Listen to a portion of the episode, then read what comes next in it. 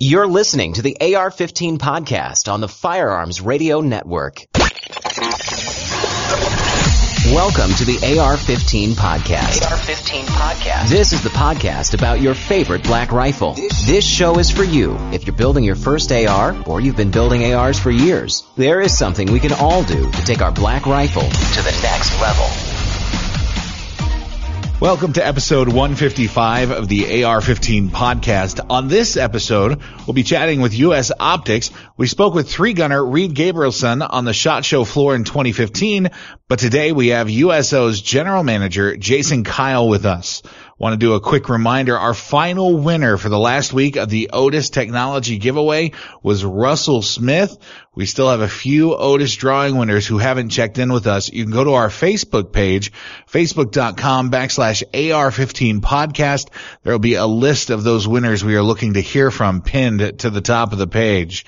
And now we'll throw it over to JW. He's got today's interview with Jason Kyle, the general manager of U.S. Optics. All right, I'm here with Jason Kyle from U.S. Optics. We have him on the line from California. Jason, how's it going? Good to have you on. Thanks, JW. It's good to be on here. Everything's going pretty good here in sunny Southern California. No complaints. Yeah, we're looking forward to a big dump of snow coming overnight here, so a little different in Pennsylvania. Yeah. I can imagine. I'll be there next month. Yeah. Nice. You gonna make a stop in SHOT beforehand? Yeah, I'm gonna make a stop at SHOT. Myself, I'm trying to keep my travel schedule down a little bit this year, but after SHOT, I am gonna be out in Harrisburg at the Great American Outdoor Show. Nice. Cool. Well, yeah, like I said, Jason is with us from U.S. Optics. It's a optics company. Imagine that. They make some real high-end stuff, really high precision, very clear glass, and they started out as a very custom build company. They've grown, their product line has grown to some different great options for ARs, for bolt guns, and they've actually come out with quite a few models that are available right off the shelf that you can pick up at your local gun store. So Jason's going to tell us a little bit about USO, what they do, and some of the products that might fit great on an AR build that you guys might have coming up. So Jason, tell us a little bit about yourself and how you ended up at USO. Yeah, a little bit about me. I've been with USO for 5 years now. Currently, I'm the general manager. Previously, before that, I started from the ground up. Actually came in and started working in assembly, and then from there, I moved into director of operations, and then to sales, and then ended up where I'm at now. So done a little bit of everything at the shop. Definitely. It was a huge learning curve for me when I first came to U.S. Optics. Pretty much the only experience I had before that with optics was, in the Marines. I did 12 years in the Marines as a rifleman and then platoon sergeant towards the last 3 to 4 years. But it was with the ACOG, the good old trusty ACOG. Mm-hmm. So that was my experience before I came to U.S. Optics. The good thing is we have some really good people at U.S. Optics. Even though it was a huge learning curve, learning about like all the different optics and all the different features and what makes U.S. Optics unique. Everybody is really patient. So I have maintained that patience. When we hire a new employee, a lot of times we're looking at, 6 months to get that guy trained up. And that's, going from, the assembly guy to the machinist, to one of the sales guys. So, like you said, JW, U.S. Optics has been around. Last year was our 25th anniversary. We really, really started off, building those custom optics, durable, built for military use or military. It could take that type of abuse, and we still maintain that. Today, our scopes are I would like to say, you know, some of the most durable scopes out there on the market. So, and we still offer the customizations of optics. In the last 2 to 3 years, we have moved into a more of a production line, and that's just streamline it for some of our users who don't want to wait, you know, for that custom optic. So if you want to buy one of our optics, you could, you know, easily go on the internet, find one of our dealers, or go to your some local gun stores. We're not in every gun store.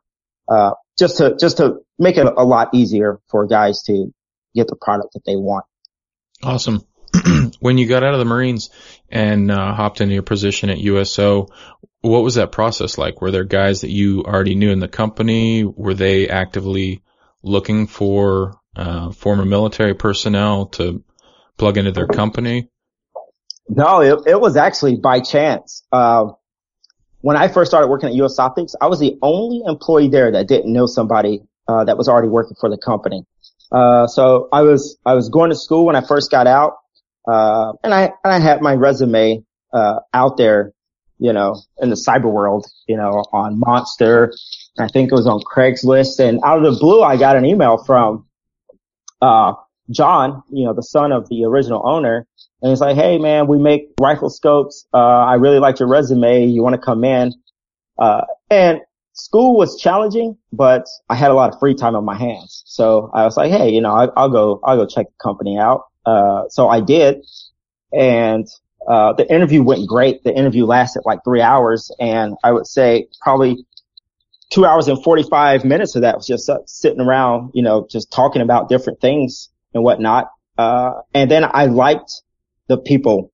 I didn't even really necessarily think about the job as much as I thought about everybody that had came in contact with. Their just really nice guys that worked at the company.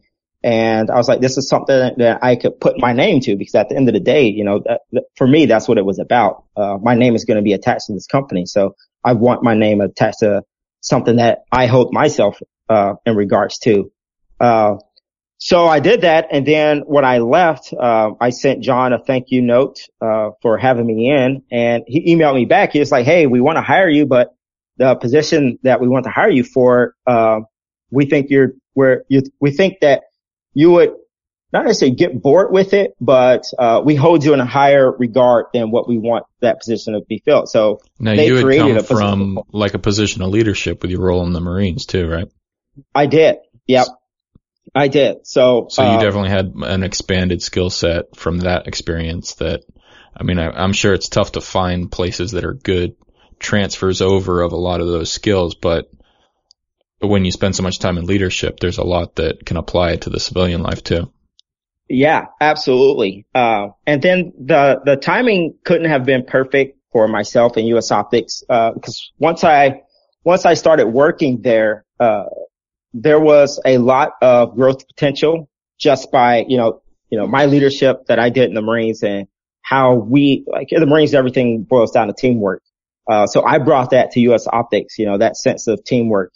And that really helped us get to where we're at today. So cool. It's been a really good experience. What's your day to day look like as a GM? Oh, man. If it's a GM or the GM or the GM. Yeah. You know, every day is different. I usually check emails and stuff like that before I even get into the office. When I get into the office, you know, lately, SHOT Show's on my mind, so thinking about SHOT Show. I usually talk to my inventory guy, my clean room assemblers, to make sure that everybody is on schedule. I usually sign a lot of purchase orders when I get in, because we have a few local machine shops here in Southern California that we work with a lot. Mm. So our machine shop could not keep up with the production that we're doing now. It's just, we just can't. So, it's nice to have some really good local machine shops, that we work with. One of them being, he works in the industry as well. So if you think about it hard enough, you can imagine what company he works for in Southern California. So it works out good. There's never really enough time for a lunch break, so I power through that.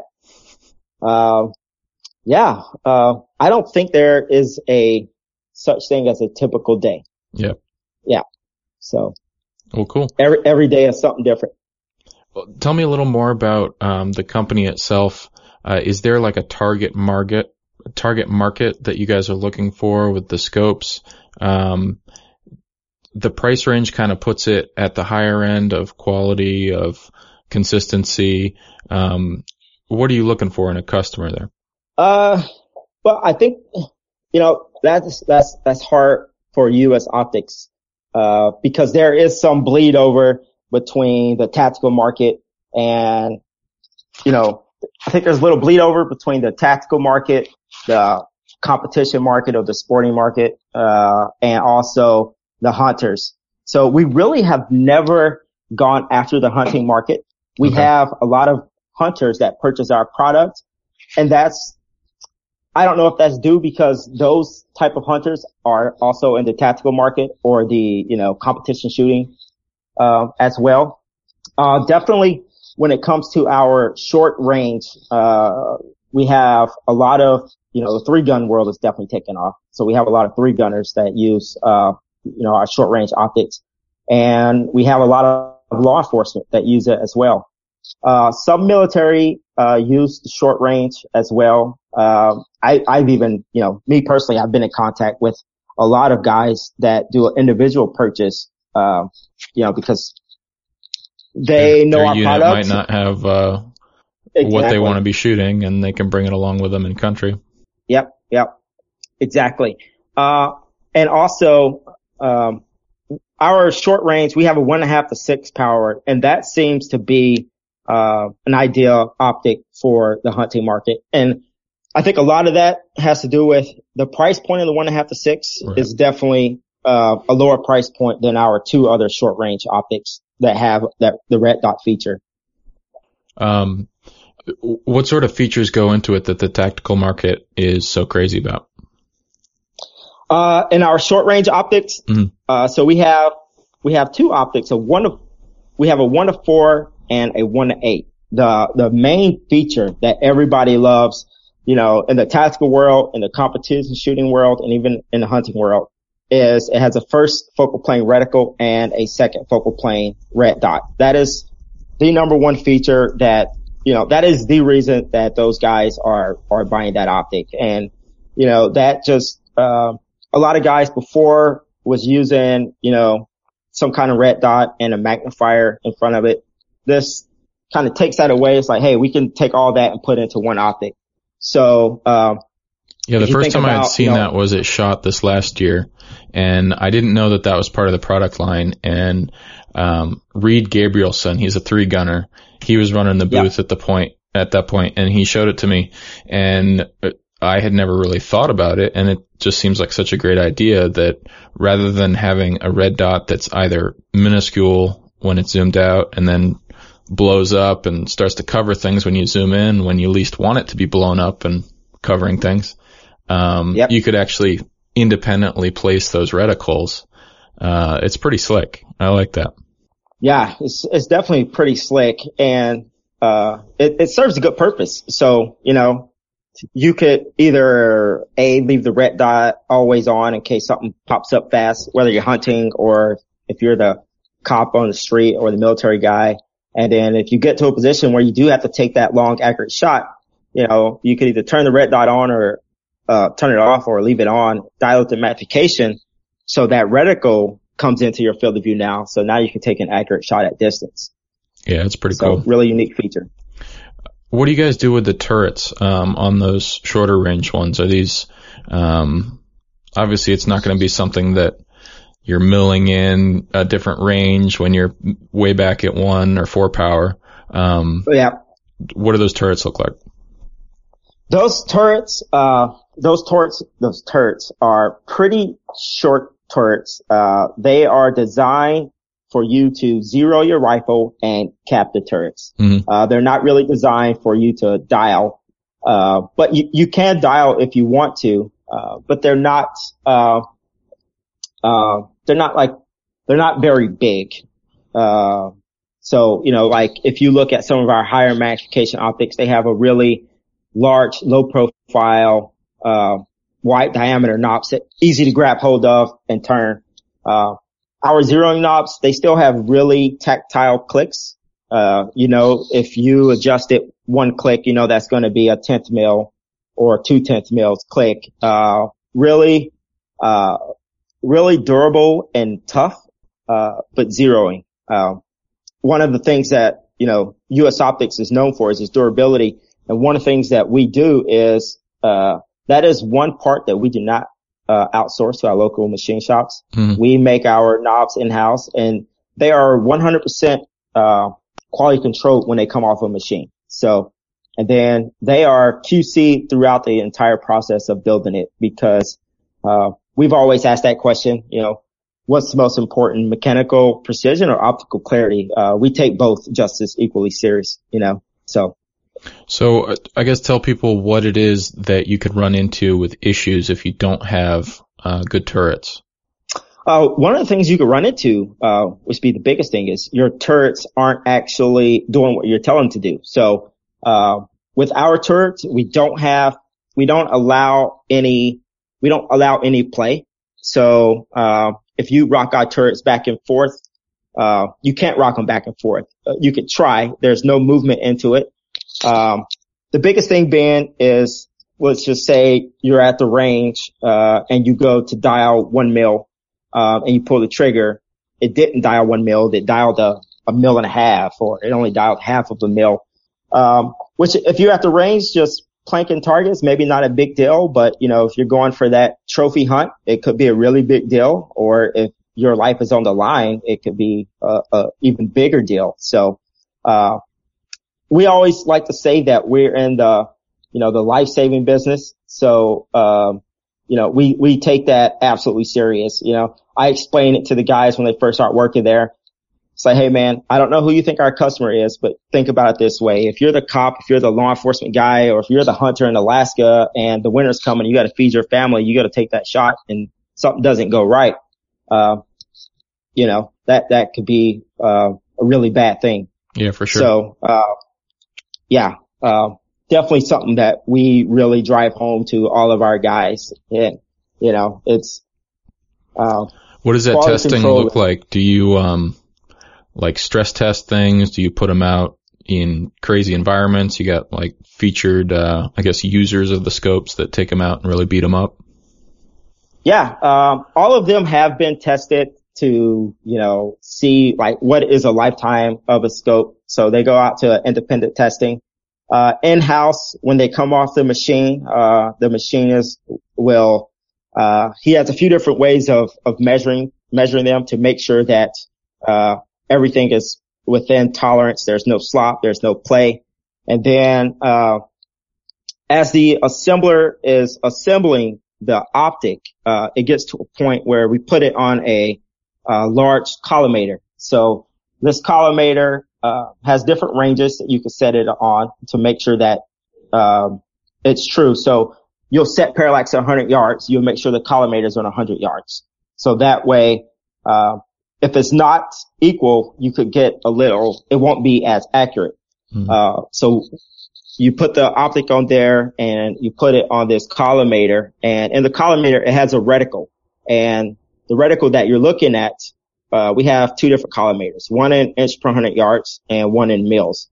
And so you're looking for a few different things. When you put it on the collimator, you're making sure that the reticle matches up with the reticle in the collimator. So you're making sure that the reticle is actually true to size. So you can get like just a plain mil dot reticle or some big fancy Christmas tree, and you're making sure that every hash along there is the right length. Exactly. So you're checking reticle subtension, making sure the reticle subtends. And that's the second check. It's also checked underneath a inspection microscope before it even goes to the scope.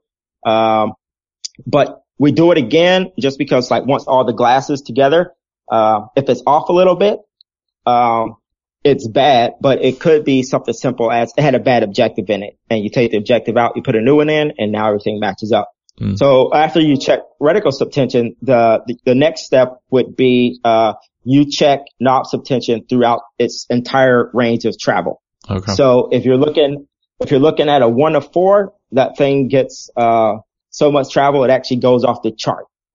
So we usually check it to about, I want to say 30 mils of travel, even though nobody will probably ever use 30 mils of travel on a 1 of 4 optic. So the assembler there's some crazy YouTubers out there that like to do wacky stuff.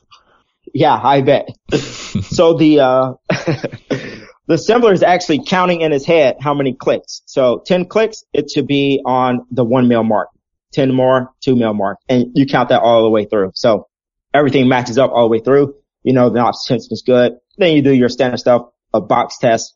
And then once that's all done, it goes out to our quality control. And then it's actually put on a machine that hits it with recoil. And it can do recoil all the way up to a 50 BMG. So I want to say it's 50 rounds a second. And we usually put about 500 rounds through it to make sure that there's no point of impact shift. Wow. Yeah, it's pretty intense. It's a pretty intense process. So she'll do the same thing out there. She'll check knob, reticle subtension. She'll check a box test, hit it a couple times again with the machine, just to make sure that there's no deviations. Wow. And so this is every scope that's leaving the... That is every scope. Wow. Every scope. Nice. Tell me a little bit about kind of the lineup. I know when I was talking to the Vortex guys, they've got all these different letters in their scopes, and I had no idea what they meant. But there was actually some intelligent thinking behind it. Yeah. How do the model numbers and the designations work on the USO lineup? Ours is pretty simple. So we have a SR4. Okay. That means short range. And the 4 is, they're all variable magnifications. So the number is the highest magnification that scopes go to. So we have an SR4-6, a SR4, a SR6, and an SR8. That rounds out our 3 short range series optics. So a 1 to 4, a 1.5 to 6, and a 1 to 8. We have an MR10, medium range, 1 to 10. We have a LR17, which is long range. It's a 3.2 to 17. And we have a ER25, which is a extreme range 5 to 25 optic. And that rounds out our optics, the different letter designations, of our optics. Okay.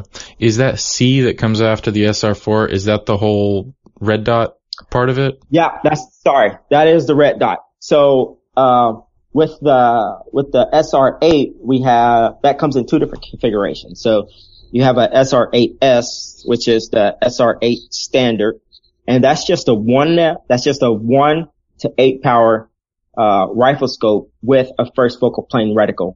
Okay. And that first focal plane reticle is illuminated. Then you have the SR8C, which is SR8C. The C is for combat, and that has the first focal plane reticle and a second focal plane daylight visible red dot. Okay. So that's the difference between the 2 different models. Okay. There's a little bump in price there too. Yeah, absolutely. That little bump in price is, it takes one of my guys about 3 times longer to do a C over a S for the 1 to 8. Wow. And there's more parts involved in it as well. What sort of battery life do you get out of something like that with the daylight red dot? Visible. It all fluctuates. So if you, our illumination module has 12 different settings. The first 2 settings are night vision capable. So fairly visible with the naked eye. And then it gradually goes up to the highest setting. If you had it on the 3rd setting, so the first setting above night vision, you're looking at about 10,000 hours of lifetime. Oh, wow. So, from there, it decreases. I think the worst, if you had it on the highest setting, I think you're looking at right around 4,000 to 5,000 hours of battery life. And it has a... So you're getting the best of both worlds here between like a rugged, leave it on in the trunk, red dot, and something that you can really stretch the legs out on. Yeah, absolutely. When we first brought it out, we had an hour shutoff time, but then, you know, talking to a couple guys in the Navy and also some law enforcement guys, we shifted it to a 12-hour shutoff. That's okay. Basically, you know, your typical mission or your typical law enforcement shift, it is somewhere, it falls in between, you know, that 12-hour shift. So it's like, hey, why don't we do a 12-hour automatic shutoff? So that's why it's a 12-hour automatic shutoff. Okay. And then there's buttons or a knob or something to turn it right back on? Yeah, it's a three-button rheostat. So it has one button up top, and then it has two buttons down below, sort of making a triangle. So the button on top is your on-off, and then it has up and down to raise or lower the intensity of the illumination. Okay. And do you have to worry about it? I don't imagine you would, but about it getting wet or sitting out in the in the weather? Nope, not at all. Our scopes are definitely waterproof, so we've tested them out to, I want to say, 66 feet in salt water. They work perfectly fine. Awesome. Now we kind of mentioned it at the top here. USO's roots are in the very kind of one-off, custom-built, exactly pick every little detail that you want. Obviously, you still do that. What sort of options are people customizing on these scopes from kind of what the standard lineup is? You know, for the short range series optics, we don't have as much custom configuration as we do in the longer range optics. Okay. So most of the time, what guys are doing in the short range is Cerakote, different colors of Cerakote. We have put blue dots instead of red dots in the SR4 and the SR8. I personally love the blue dot. Blue works for me better than red, and I didn't know that till I got a lesson from a guy that actually worked for Trijicon.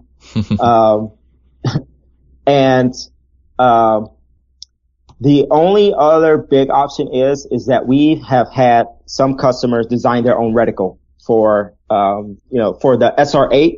Mm-hmm. We actually offer it now. A guy who's local, he's in, I believe, Long Beach.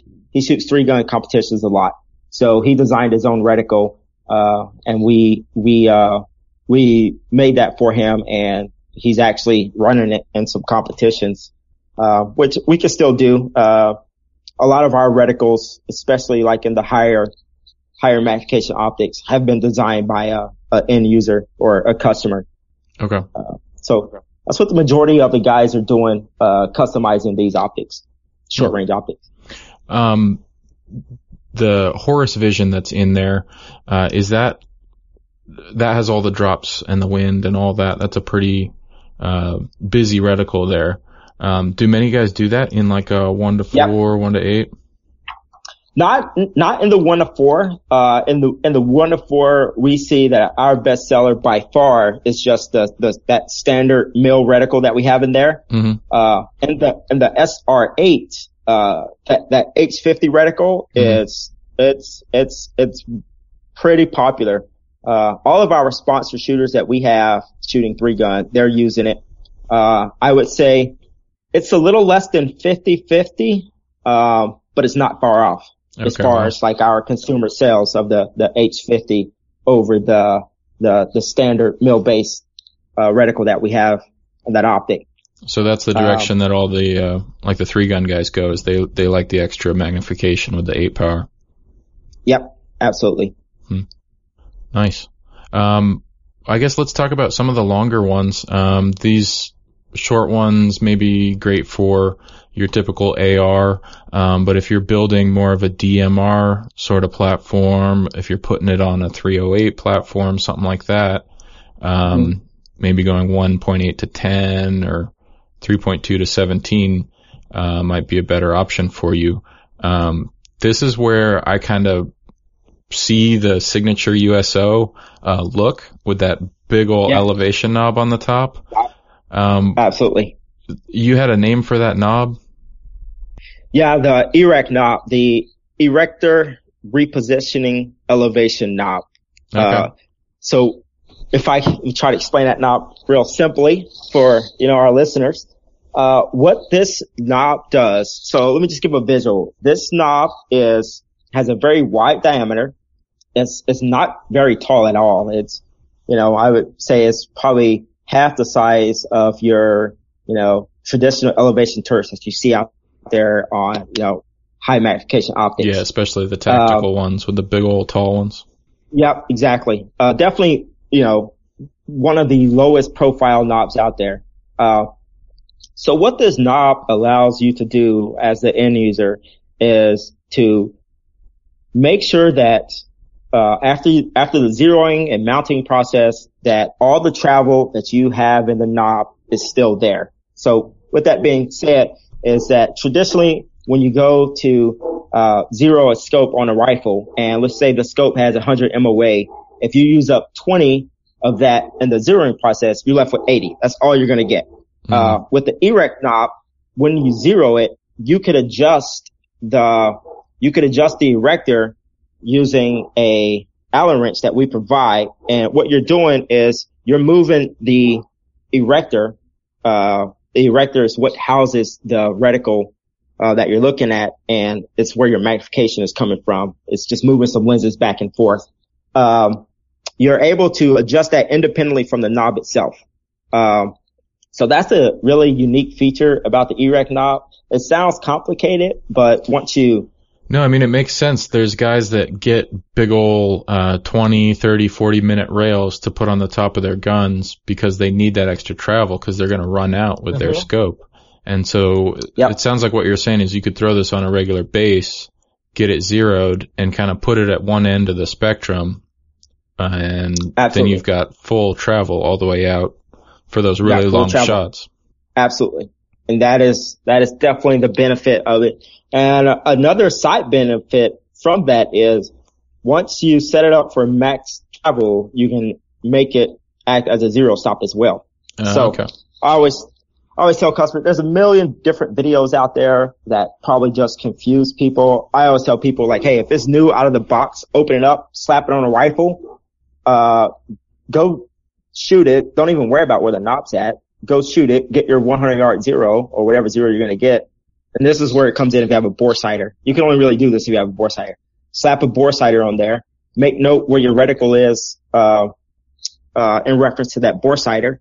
Now, take your knob, bottom it out, and then adjust the center screw. So adjust your erector back to where your reticle was on that bore sighter.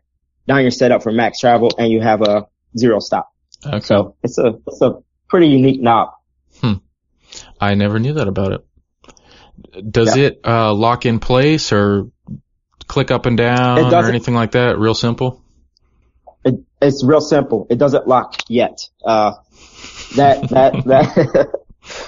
we'll leave that there. But definitely, you know, the MR10 and the LR17 for guys that are, you know, wanting to put a higher magnification optic on, you know, a 308 or something to that effect.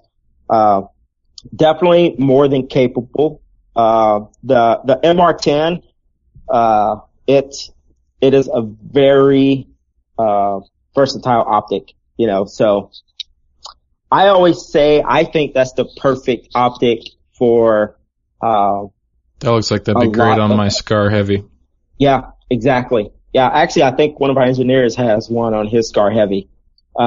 You know, there's really nothing you can't do with it. I mean, anything 1,000 yards in, it's awesome. And then, you know, if you're hunting or if you're at the range, wherever, you know, if you want an optic that has that high magnification but still give you that wide field of view at the low end, it's golden. So, saying the LR17 is our most popular optic.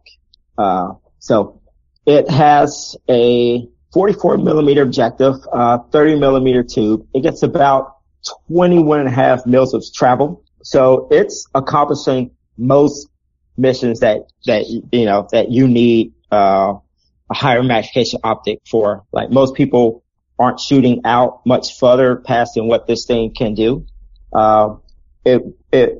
It's not as big as, you know, the next optic up would be the ER25. It seems to like double the LR17 in size. So, you know, the 17, just like with all of our optics, they have really great light gathering capabilities. So if you're doing some work at night or in low light, you know, the MR10 and the LR17 are definitely steps above, I would say, our SR8s. The MR10 is a step above the SR8 when it comes to low light. Although the SR8 is good, the MR10 is phenomenal at night. Like, no illume, you're in some triple canopy brush, you could probably still pick out a target or two with the MR10. The LR17, it probably has the most different options that you could do for it. Okay. Has more options than any other optic that we have, that you could customize it with and different features, whatnot. So on the short range ones, we were Cerakoting, we were maybe changing reticle, dot color. What else comes into the picture here? And the longer range optics, mm-hmm. You could add a internal bubble level. So it goes, sort of just past the eyepiece. So if you're looking through the optic, instead of taking your eye out or, you know, opening your eye to see if you're canted, it's in the optic. So that's one feature. A lot of guys love that feature. We have. It makes mounting at level a little bit easier too. Yep, absolutely.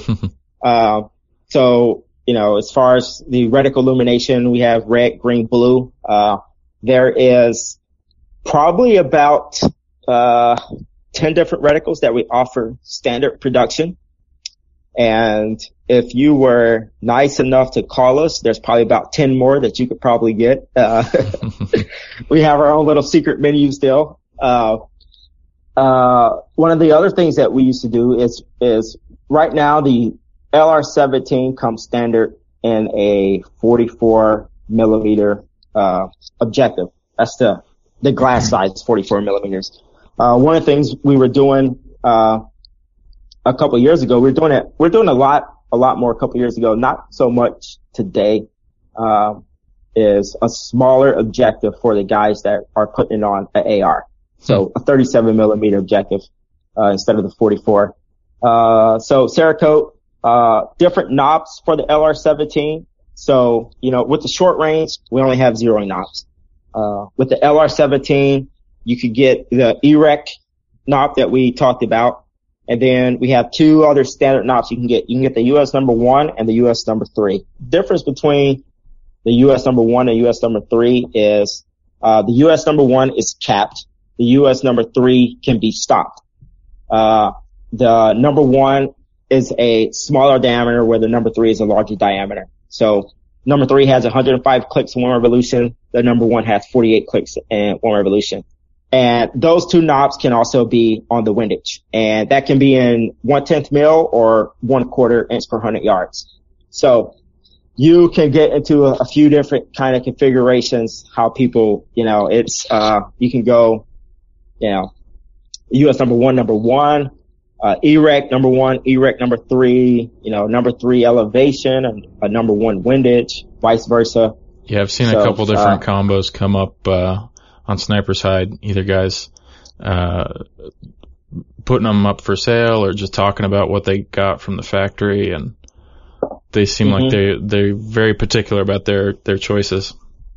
Yep, exactly. I would say, 95% of our LR17s go out the door with the EREC knob for elevation. Mm-hmm. When we're talking about the MR10, it's probably about 50-50. Mm-hmm. You know, half go out with the EREC knob, half go out with just the standard US number 1, and they cap it. And that seems to be especially true with the guys that are using the Horus reticle. A lot of those guys aren't dialing for elevation, you know. Right. So. Cool. I guess the SR-25's there as well. Probably not going to see this on your run-of-the-mill AR. What sort probably of platforms are people putting this on? You have a little bit of everything, 338s. I would say those things live in the bolt gun community. Mm-hmm. I haven't seen many, or I don't know if I ever, I take that back. I have. We have worked with some rifle and ammunition manufacturers in the past that wanted to do some testing on their guns or on their ammo. So they used the AR-25 on like an AR platform just to see how their round was performing. So this is talking like printing groups on their rifles before they ship them out, stuff like that. Absolutely. Yep. Definitely the AR-25 is more of your bolt gun optic, guys that's really trying to shoot out to distance or guys that's hoping to shoot out to distance someday, If they can find a range. Yeah, they can find a range. Yep. I see there's a whole section of accessories, other things on the site here. Do you guys make your own rings, anything like that? We do make our own rings. I definitely really never suggest buying our rings for our short-range optics. Okay. Just got to be honest there. I always tell people if you're looking at our short-range optics, look at putting it in a mount. One reason being the SR-8, especially the SR-8, it needs to be in like a cantilever mount. Okay. You need to mount it kind of pretty far forward. Because that will get a little bit more eye relief than all of our other optics. So the SR-8, you're looking around 3 3/4 inches, where the other ones you're looking about 3.5 inches of eye relief. So I definitely suggest people put them in a cantilever. We do sell some cantilevers. We sell I think we have ADMs. I think LaRue. And, those are the two that I'm most familiar about. I think at one point we had, or we still might have some Alamo 4-star. And, I think at one point we had some Bowborough, but I usually tell people like, hey, do your own homework, see what works best for you. I have my personal feelings towards mounts, but I never really, push my feelings on a customer unless somebody really, really, really digs down deep and asks what my recommendation is. And then I give that to them. We used to make mounts, but there are so many good mount manufacturers out there that are making good products. Like, why kill our machine shop time when we could just, order mounts from, somebody who, does that specializes all day long, in that. Yep. Nice. Other than that, we offer, external bubble levels, that a lot of guys mount. A lot of guys use two different models, a fixed model and a swivel model. The swivel model just swivels out the way when you're not using it. So those are good for, guys that are out the range. You want to make sure that you're not canted when you're taking your shots, stuff like that. Other than that, for the short-range optics, that pretty much wraps up all the accessories. We don't make any sunshades or ARD for our short-range optics. Mm-hmm. It's just really, I would say, not a need for them. Right. They're not taking in too much bad light, during the daytime, so you don't really have an issue with that. Okay. Cool. I don't know. How do people find this stuff? I know you mentioned there's some dealers out there. You've got. Maybe not every gun store has these just hanging on the shelf. Are you guys looking for kind of unique or specifically qualified dealers to get to carry your scopes? Yeah, we do. Well, we're looking for people that would be a good fit for us and for them, because the one thing I don't want to do is, sell some scopes to a dealer and he sits on them for 6 to 7 months. That's not fair to him or fair to us. So, when somebody calls us in to request about, being a dealer, we really make sure that it would be a good fit for them. And, we try to do everything we can to help those guys out. But, you know, up until about 2-3 years ago, we really didn't go after new dealers because we were so custom that if we went after, you know, all these dealers, you know, people would be waiting 9 months for our optics, you know, but we don't have that problem anymore. So we're able to go after, you know, new dealers, a little bit more aggressively now. And we have the sales staff to support that. So if you go on our website, we do have a dealer locator and that we're constantly updating that. We have over the past couple of years, we have definitely been taking on new dealers. So, we pretty much have representation throughout the United States, and we do have some international as well. And then we have some online dealers that, you know, that people have been ordering with, you know, your Euro Optics, your Optics Planet, Amazon carries our products. So there's definitely some options to go online as well. And one of the things that we've been doing a lot over this past year is, we're hitting the road a lot more. So these local, you know, different gun shows and stuff like that, or firearm festivals, things like that. You know, we're trying to get out to more. You know, last year we went to the outdoor show in Pennsylvania, which we've never really done before. You know, the NRA show. We're going to some more of the hunting specific shows as well. So we're getting out there a lot more. We just brought on a guy 2 weeks ago, and he's going to be doing a lot of good work on the East Coast. So you know, on the West Coast, I would say we're definitely more represented on the West Coast. Mm-hmm. We're in California, so I guess it's a lot easier for us than we are on the East Coast. So that's something that you know I've taken a look into. I have a plan on how I'm going to attack it. So all right. I'll give a shout out to my local dealer, Bob at Liberty Arms. He's here in McKeesport. It's a little bit outside of Pittsburgh. Yeah. There's only a couple dealers here in PA, but he's one of them. And, awesome. He had a couple out at the range the other day. We were shooting some bolt guns and I was talking about different scopes. He was like, oh yeah, I'm actually a dealer here. Take a look at a couple. Yeah. So, awesome. Yeah, that was cool. You talked about shows coming up, obviously SHOT. What's that going to look like for you guys? You got a nice big booth planned? Are you partnering with anybody else? You got your shooters swinging by?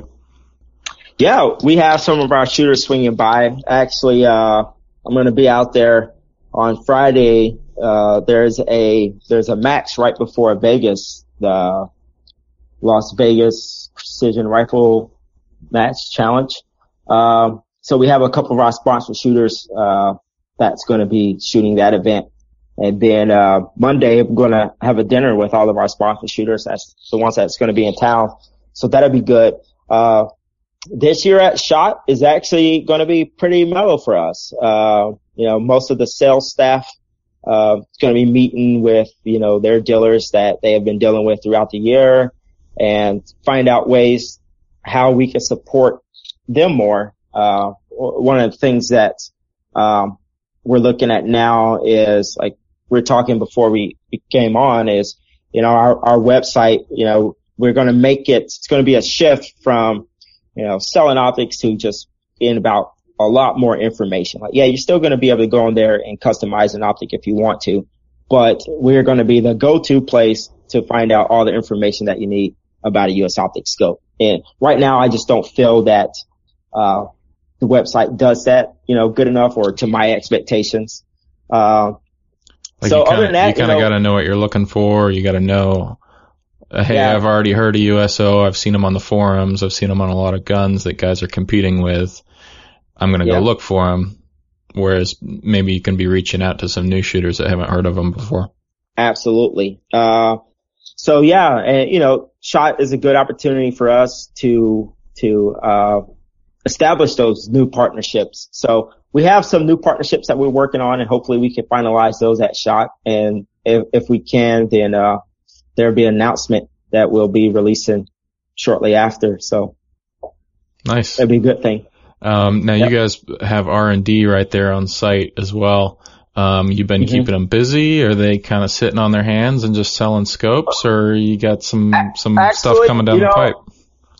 It's funny you say that, because I've only been there 5 years, so I can't speak of what happened at U.S. Optics previous to those 5 years, but I can tell you today that I had a meeting with two of the owners, and we discussed that our R&D department has never been busier since their time at U.S. Optics. So they are, I don't think busy is a justifiable word. When you ask about what is a typical day, probably the past 3 months, R&D has been a topic of discussion or meeting or looking at something that they're working on. So it's exciting. Like, they're working on quite a few different projects. And hopefully we'll see a couple of those projects come out in the middle of this year, and then 1 to 3 of the projects come out, early next year or so. It's exciting. I would just say, stay tuned, So yeah, they're pretty busy. Cool. How do you guys engage, with your customer base? Are you got somebody that's all over Facebook and Instagram and all that, or do your sponsored shooters kind of do a lot of the forum activity for you? How do you keep in touch with guys? Yeah, well, we do it numerous different ways. A lot of times, our customers that know U.S. Optics have been working with us, they know that we're real receptive. So we'll have customers' emails all the time. It's like, hey, have you guys ever thought about doing this? And we're like, hey, thanks for your input, definitely that. We have guys, monitor our Facebook and our Instagram. The forums, there are some forums that we monitor now, and there's a lot of forums that we don't monitor anymore. And that was just a business decision. Some of the forums we monitored in the past when we were more of a custom shop and we were doing one-offs and stuff like that. But now that we have moved into a more production, it's really not viable for us to keep monitoring those forums. Like, every once in a while, something will pop up and, like, hey, you guys should look at this post that somebody posted on the forum, and we'll look at it. AR-15, we definitely look at. If you run our Google Analytics, we get a lot of hits from AR15.com back to our website. But yeah, lately, like Instagram and Facebook are two of the biggest things that, people are looking at these days. It's just the way things are moving. Mm-hmm. But one of the things that we are going to do with the new website is come out with a blog. So it'll be a little bit more, interaction between us and the customers. Yeah. I guess mentioned earlier, you were talking to guys in the clean room and some of this testing that goes on. It'd be cool to see some pictures of what that all looks like. Yeah. Obviously blurring out all the important parts, but I'm sure it's an interesting place to work. Yeah, and that's one thing I thought about doing was inviting different folks in the industry that does this type of thing. Like, hey, you want to come to the shop and talk about U.S. Optics, do some filming, see our different processes and stuff like that. And then if we could tie it to one of the times that we're having a class for our shooting academy, that'll be perfect. Then in the weekend that way. So. Cool. That'll be something I'm looking at. Is that like a facility that you have for the shooting academy, or is it just a couple of staff members that provide the training? Right now we have a head instructor, that we just hired a new head instructor, Jim Gilliland. Okay. And right now we use a facility, close to us. It's about an hour and a half away from the shop. And it's a private facility, so you can shoot out to about 1,200, 1,500 yards, has a cabin, you can sleep up to like 20 people. But we're expanding. We just did a course out in, Southern Florida back in December. So this year we're looking at, holding anywhere between 6 and 9 courses out of state. So we're looking at some places in, Georgia, Georgia and Florida, and somewhere else, I think northern on the eastern seaboard, that we'll have finalized here pretty soon. But we're definitely looking at expanding the academy. We just launched it this past summer. You know, we had media day. We had some writers out to the cabin. We did it. It went well. So it's something new. Not a lot of people know about yet, but. Yeah. Is there like a dedicated website for that, or how do you get people signed up? It does have its own website. It's, usopticsacademy.com, and you can sign up and register for the classes actually on the website.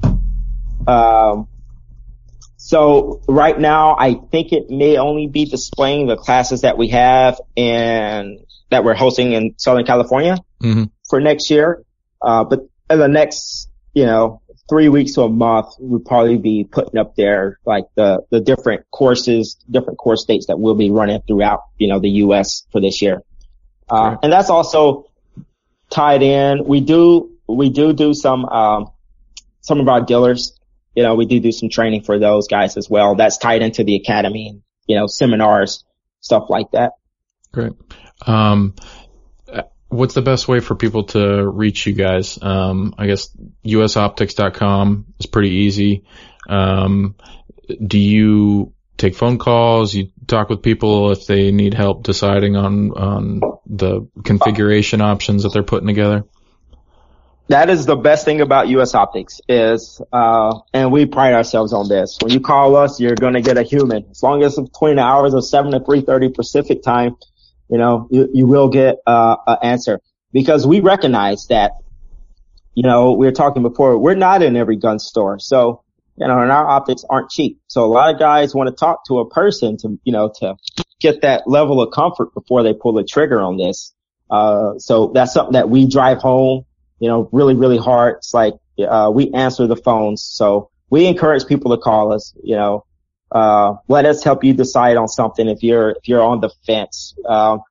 Because we have it a lot of times where somebody will order something off our website and we'll look at the order. It's like, I don't look right. It's like, yeah, why don't you give this guy a call and make sure that's what he thought that he was ordering, So definitely, you can reach out to us. You can email, info@usoptics.com. There's someone who is always monitoring that. You could call us. You could write us a Facebook message and somebody will get back to you. We really pride ourselves on having the best customer service in the business. So, I have never had a complaint about our customer service. I think I can say that confidently. So I'm pretty sure, a lot of appraisers. So anybody who's dealt with us, they know that, you can call us and we'll get to the bottom of anything and help you out, whatever the case may be. Great. Well, I really appreciate your time, Jason. I guess looking forward, what do you like to shoot? What do you got coming up? Are you working on any builds that you're putting USO scopes on, or do you compete at all, anything like that? You know what? I shot one of the Competition Dynamics match, back in, I would say, October, the team safari. Okay. And when I left there, I was using a borrowed rifle that I borrowed from one of the owners. So when I left, I was like, man, I need my own good gear. So I have a JP coming in. It should be here in a couple weeks. So that's going to be my go-to carbine. And then, I have a bolt gun being built by Meredith Industries. So I made a point. I shot like a local, long range competition before I shot the Competition Dynamics match. And I actually did fairly well. And I just took one of the Sale 6.5 Creedmoor, and that thing's a tag hammer. It had a ER25 on it, and, it was already zeroed. So no issues there. I literally took it out the safe and just went and shot it, You remembered a few things from 5 or 6 years back? I did, and I had a great instructor there to kick me in the butt when I was forgetting all those things. So this year I definitely want to shoot some more competitions. I'm not sure if you're familiar with the Competition Dynamics, but I kind of like those matches, so hype. Now, are those the ones where you're like It's almost like a Iron Man that just happens to have a rifle involved. Yeah, they have one, and I'm not doing that one. I'm not that guy anymore. So they have a 24-hour sniper. There's land nav. There's starting fires. There's all sorts of stuff. Yeah. You know what? I like going back to my bed every night. So I'll go out there and support those guys, but you know, Jason's not doing that match. I'll do the ones when we go out and we hike and shoot from 7 till 8, 9 at night, and then go back to my nice comfy hotel. But yeah, the Competition Dynamics match. I'm hoping to shoot another one this year. Definitely had a really good time, and get some local matches in. I don't know if I'll be able to dive into the PRS. Those are definitely some stiff competition there. Yeah, that's a whole different level. But we're hosting our own competition this year. The U.S. Optics Team Challenge. It's going to be hosted by Competition Dynamics. It's going to be in the beginning of August in Douglas, Wyoming. So that's going to be exciting because we've never held our own competition before. So we're going to have a demo day, the day of sight-in and the mandatory safety brief. Have some sight matches. It's going to be it's going to be pretty nice. So I'm definitely looking forward to that. Cool. Well, I really appreciate your time, Jason.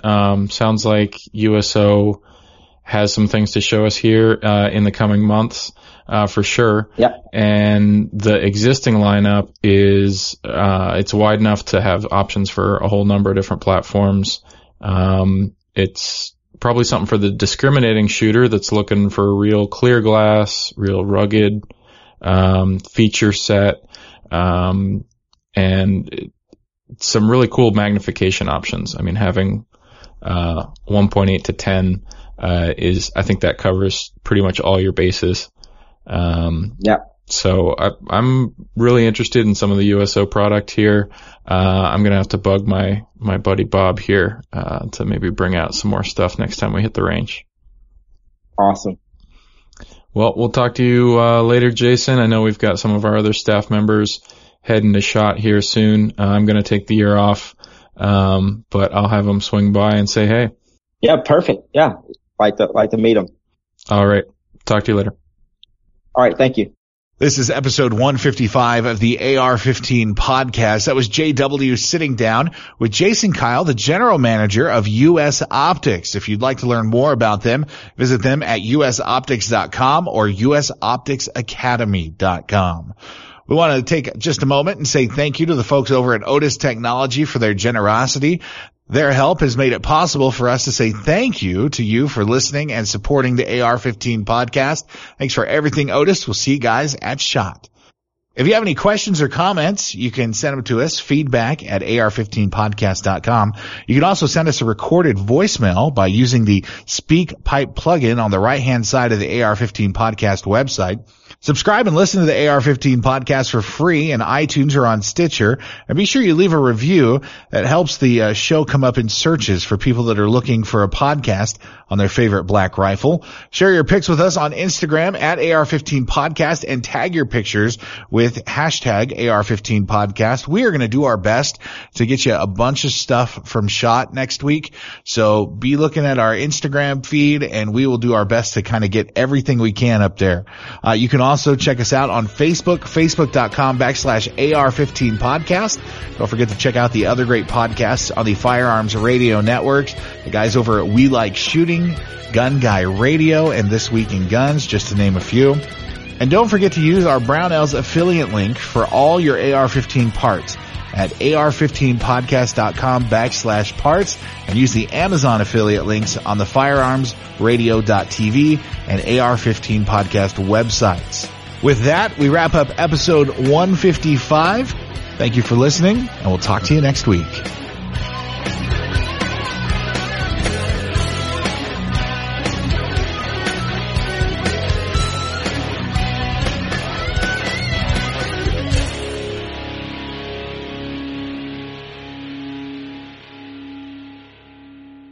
Hey, since you're already listening to a show on the Firearms Radio Network, then you should check out the God and Guns podcast. Troy and Doug talk about guns from a Christian perspective and, of course, God. GodandGunsPodcast.com/iTunes. Subscribe now. This has been a production of the Firearms Radio Network. You can find more information at firearmsradio.tv.